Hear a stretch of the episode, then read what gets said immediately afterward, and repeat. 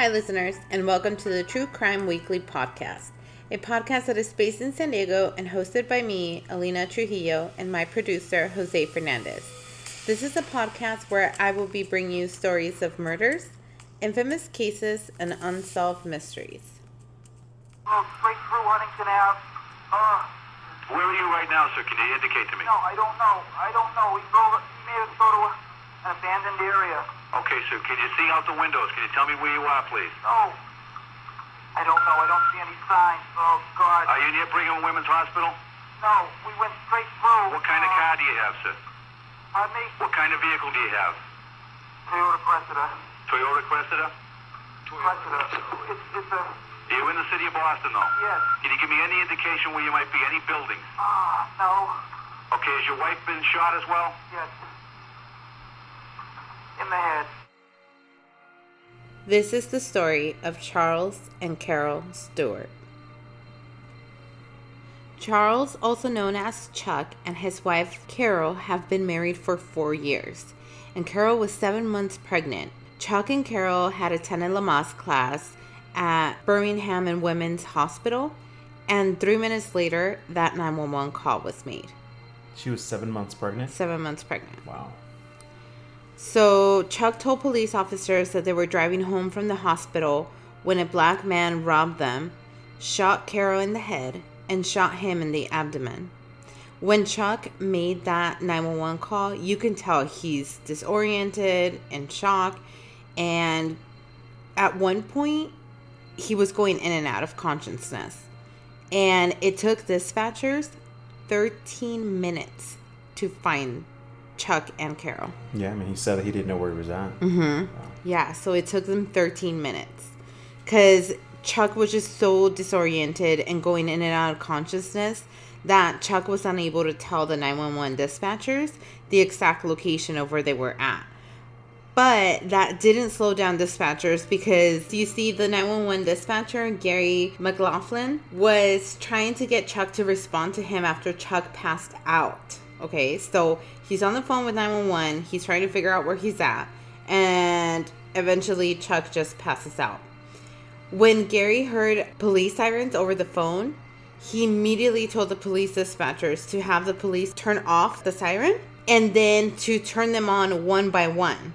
Okay, Oh, so so the they can try to find dispatcher, right, because the dispatcher hears it on the call on his end. Right. So now he contacted the police dispatcher and was like, "Hey, I need everybody in this area turn off the sirens and then start turning them on one by one to try and locate the car." Right. Okay. So he was closest by. Mm-hmm. Yeah. Wow. So it wasn't until like the third or fourth police officer that turned on the siren that Gary heard the sirens again. And they had that um, police car drive around until they found Chuck and Carol. So they're like, okay, so I can hear you, you're close. And I guess the street that they were on, it was just like a very long street. So he just started driving in a direction until he found the car. Right. Was he like on a cell phone or? Uh huh. Oh, yeah. cell phone, Yeah, yeah, yeah. So, okay, here's the crazy part. For this incident, I don't know if you remember it, but there was a show I used to watch with my grandma all the time too, along with like America's Most Wanted and other shows. There was a show called Rescue 911. Oh yeah, I remember that. Okay, so when paramedics got to the scene, there was a camera crew from Rescue 911 like recording all of this That's so crazy. the rescue and yeah yeah yeah isn't it Right. so that's how we know and like you can hear it and i'll play a clip for you but you can hear chuck like as they're trying to get him help and get him out of the car mm-hmm. he's like telling paramedics to take care of his wife and he's also like telling police officers like hey this is what the suspect looked like. He was wearing this. He was able to give a description okay? And all this was captured by the camera crew okay? So Chuck was taken to the Boston City Hospital where a surgical team worked on him for six hours to save his life. And they did, okay? However, Carol was rushed back to the same hospital where they had attended the Lamaze classes. And upon arrival, doctors rushed Carol into surgery to deliver the baby two months early via C section. Wow. Yeah. So doctors are able to deliver the baby, but because the baby is two months early, the mm-hmm. baby is placed in a incubator. Okay. Then at 3 a.m. on October 24th, 1989, Carol succumbed to her injuries. Then on October 28th, 1989, Carol was laid to rest in Medford.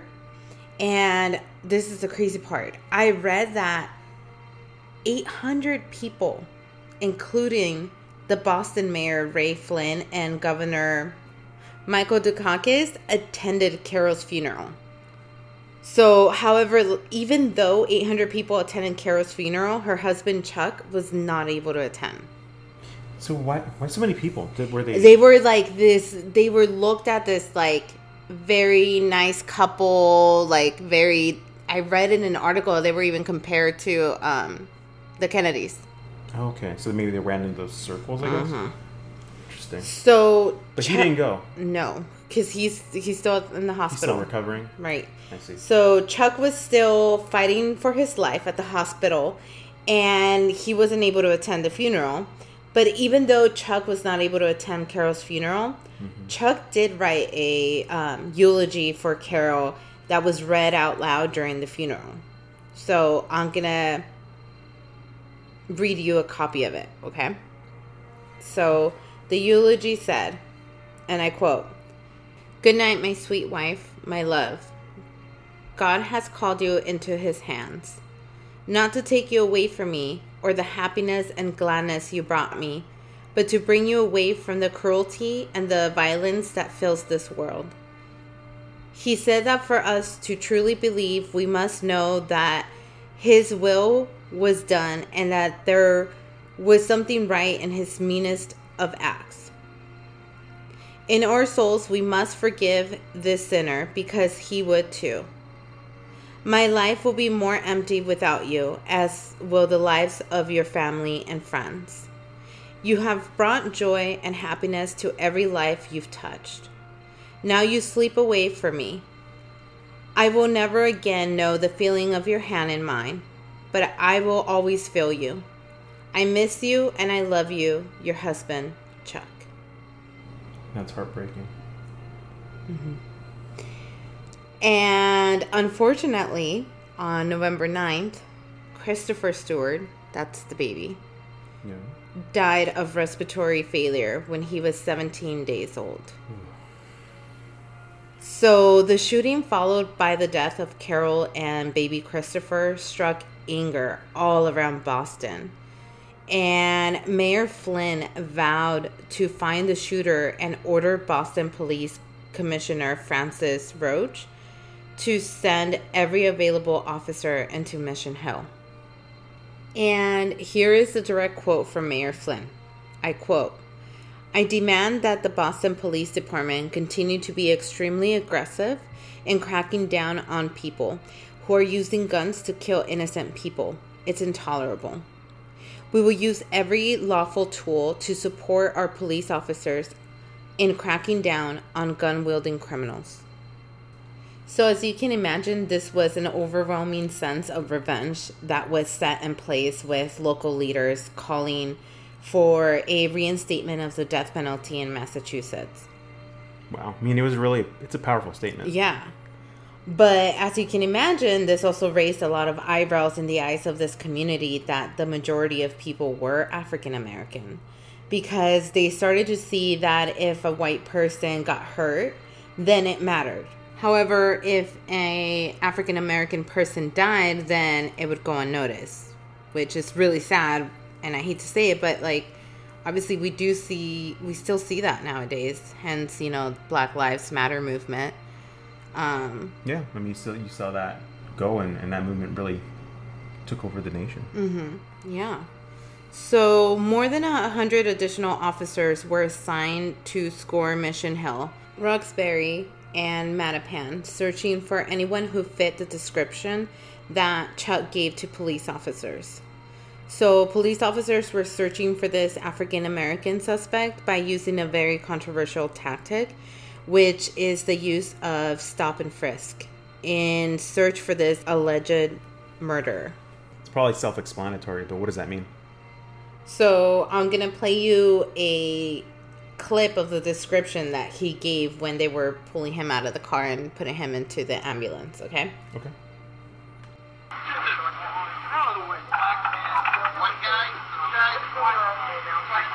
Very conversant and, and lucid and giving the Boston police officers quite a bit of information about what had transpired. And um, I was impressed with how, how much detail and how much recall he had, um, considering what he had been through. What do you have on the wall in Camilla? Black,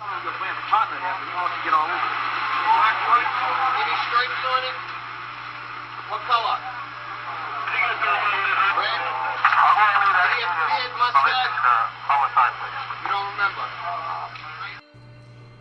So as you can hear, the description was very vague. It was that the attacker was African American, had a raspy voice, and was wearing a black sweatshirt with red stripes.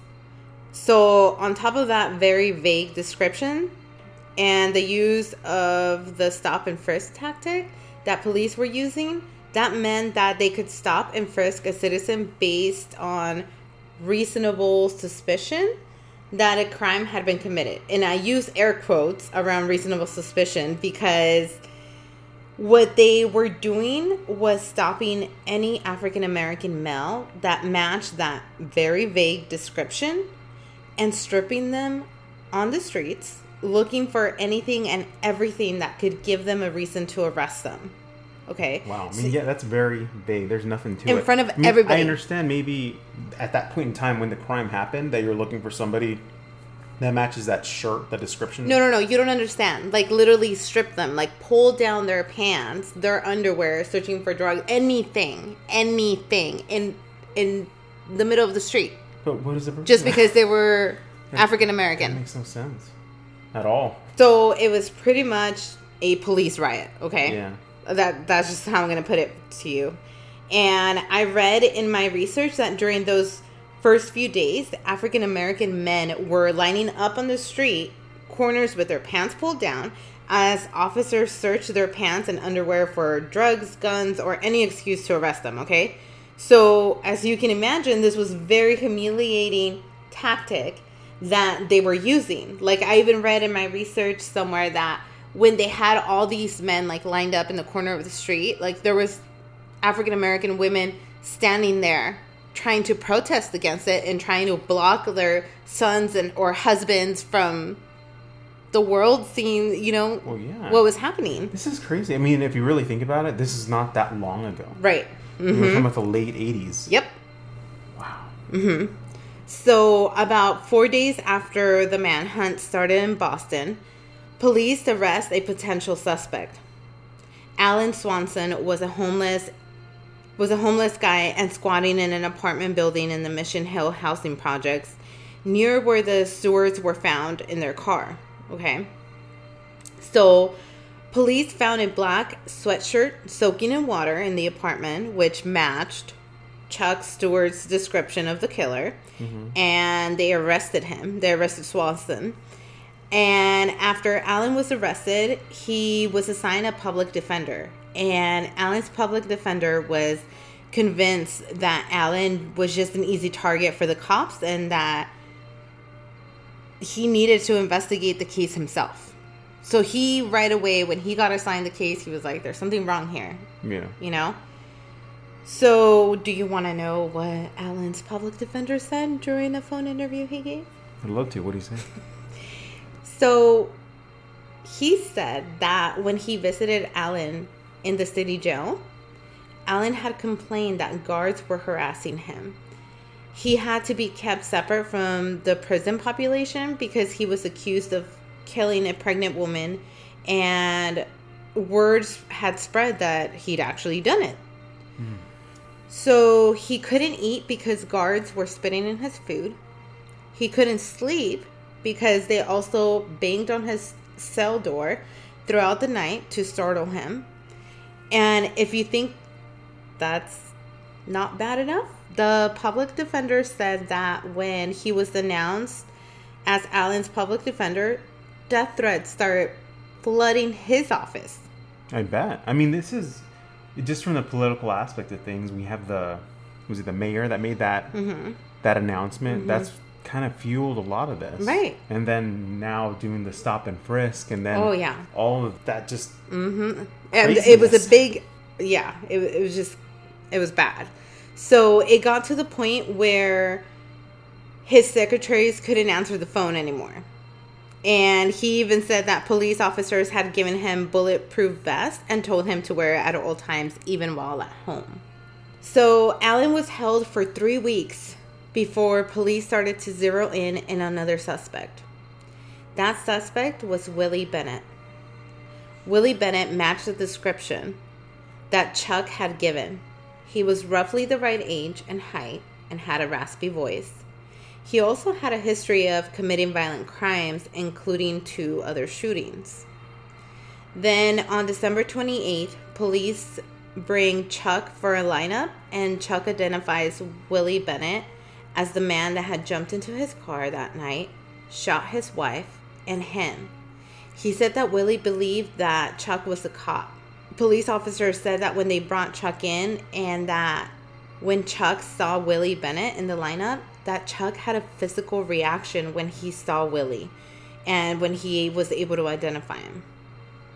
So he like he even like it it was just like a natural reaction. Of like fear. this yeah like it just brought this like just this physical reaction from him you know probably almost like reliving i don't know i don't know Yeah, I mean, I guess like PTSD, right? I mean, you have to have something of something so tragic that Mm-hmm. it occurred. yeah So, what about the other guy? Going back to the other guy, was there ever a lineup for him?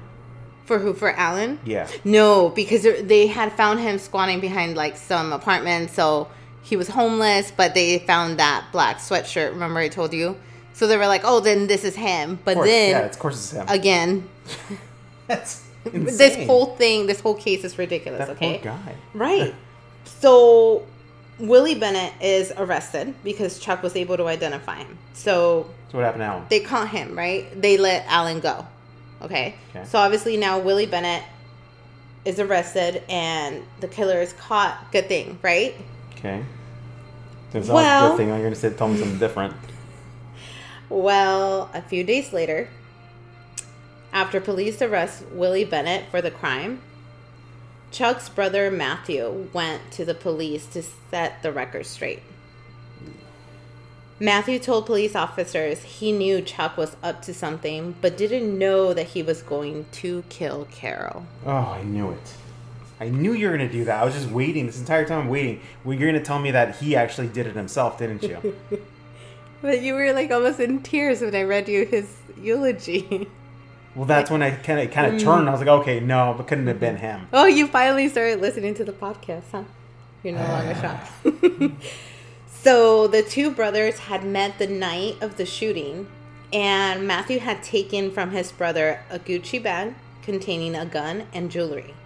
Matthew drove to a river where he ended up tossing the items on the side of the Dizzy Bridge. So Matthew said he finally came forward when he realized that Chuck had fingered Willie Bennett for the crime and that another man would be charged for the murder. So in 1991, Matthew Stewart, who helped his brother by taking a bag, no questions asked, mm-hmm. and dumping it into a river, was found guilty of obstruction of justice and insurance fraud. John McMahon, the friend who helped Matthew dispose of the evidence, was also convicted on obstruction charges. And in September of 2011, Matthew Stewart died from a drug overdose in Cambridge in a homeless shelter. Okay. So, in the days that followed, news surfaced that Chuck had received life insurance's payout of $82,000. So, Chuck took some of that money and bought a new car. Of course. Would he get like a Porsche or something? Yeah, I'm not sure what what was the car that he ended up buying, but uh, news of Chuck's activities in the weeks before and after the murders came all of a sudden spilling all out. Wow. Just days before he jumped to his death, he was in Peabody buying jewelry for a secret girlfriend. Mm-hmm. So on January 3rd, 1990, Chuck Stewart, this hero, father of a murdered son and husband of a slain wife, jumped from the Tobin Bridge to his death. Police officers found Chuck's new car that he had bought without insurance money that he had received from Carol's death. And in the car, they found a note. However, Chuck didn't admit to killing his wife in that note. Okay, so it was like remorseful, but he didn't actually like say, "Hey, yeah, I did saying it." feel bad, Mm-hmm. but he did adm- admit to the crime. Yeah. So the invasive use of the stop and frisk tactic didn't stop, even after police officers had pulled Chuck's body out of the Mystic River. African American leaders in the city protested police actions and media reports during a time where a entire African American community was characterized as criminals.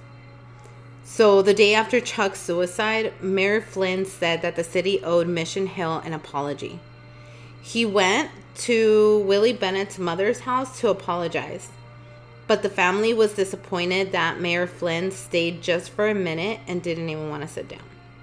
A commission was formed to investigate the police use of excessive force during the manhunt for Carol Stewart's killer. In December 1990, a year after the killing, a report was released by Massachusetts Attorney General James Shannon that said police coerced witness statements from residents during the manhunt. The most disturbing findings are those of public strip searches. Shannon said at a news conference There is no excuse for forcing young men to lower their trousers or for police officers to search within their underwear in public streets, he added. Despite the harsh condemnation, the police force didn't altogether do away with the policy. So, in fact, 25 years later, in 2015, the Massachusetts ACLU released a report nothing that the practice was still being used to discriminate against African American and Latino men in Boston. This is still happening in 2015. Yes, That's incredible. it's still Like, happening. how, really? You know where they actually stopped using that tactic? Where? Just New York. That tactic till today is being used to stop and frisk.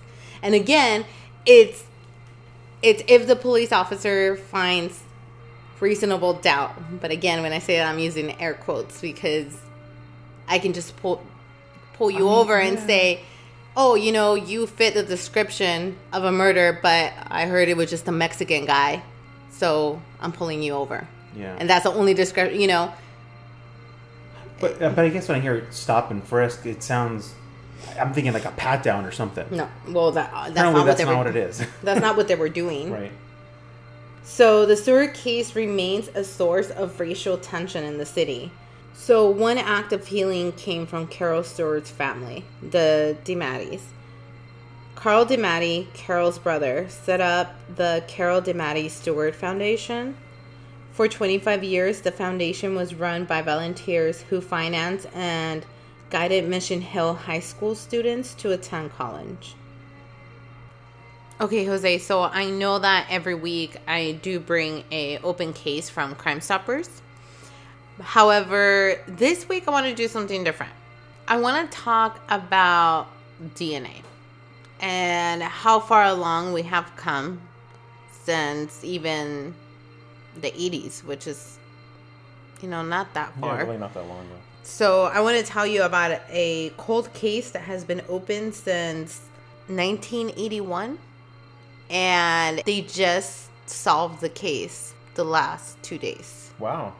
due to DNA. And funny enough, you know how they caught the Golden State Killer through that genealogy website? Right. Well, police used that same tactic here, and that's how they were able to find it. Crazy. Yeah, so today I'm going to tell you about how, after nearly 40 years, Sacramento law enforcement finally found the person responsible for the death of Mary London. Sacramento Police Chief Daniel Hahn and County District Attorney Anne Marie Schubert announced on Wednesday that Vernon Parker is the sole suspect in this murder. So, unfortunately, in this case, Vernon Parker was killed in 1982, one year after he allegedly killed London. I guess in this situation, justice, in a way, isn't going to be served since he died in 1982. But, you know, obviously, closing a cold case of this long has to bring closure to the family. Right. So that's, you know, that's always a good thing. I mean, it's always what we say during the Crime Stoppers. A lot of these are, you know, murders, and we're just trying to find closure. Yeah. So, um, I read in an interview with ABC 10 that on Wednesday, London's sister Esther Schneider said that she was thankful that law enforcement were able to solve the cold case of her sister's death. She said that they really did work very hard to find out who did it. And she's just thankful for everyone that was on the case, that they never gave up. So, London was 17 and she was developmentally disabled and she was a Sacramento high school student who was reported missing on January 14th, 1981 after she didn't show up for her scheduled ride to school. The following day, London's mostly nude body was found stabbed multiple times near San Juan Road west of Interstate 5. And for decades, detectives had returned to London's case hoping to find the person responsible. And in 2016, 35 years after London was killed, detectives reopened the case asking for the community's help in finding a man named Daryl. And Daryl was not listed as a suspect, but he was a friend of London's um, who officers needed to speak with. So that was four years ago. Now, nearly 40 years after London was killed, police believe they now know who is responsible. Schubert said that the use of genealogy helped solve the decades old cold case. DNA and genetic genealogy has been transforming police work in recent years. The combined DNA index system, you know, I'm sure you've heard of it, CODIS, Mm-hmm. is used by law enforcement to identify suspects who have previously been arrested, but the system is very limited.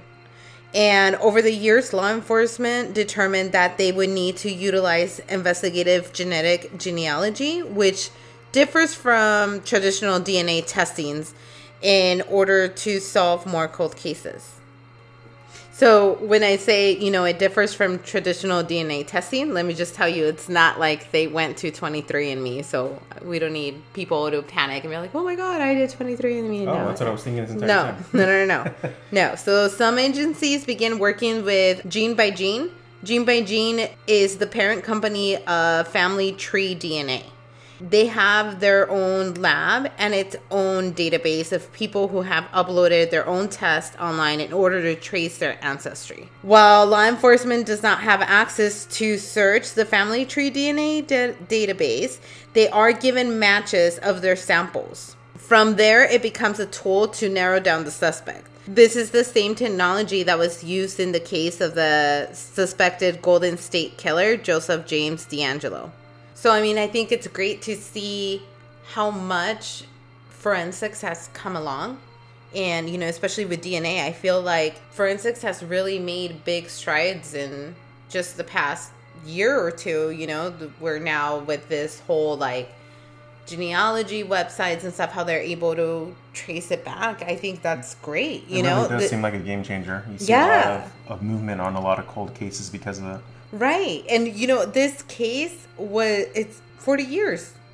You Yeah. know, and to finally bring that closure to the family like can't imagine that has that has to feel great even though, you know, unfortunately like usual it always makes me so mad when it's like the person that did wrong ends up taking their life or you know, because they don't pay justice, but at least the family now knows what happened. Right.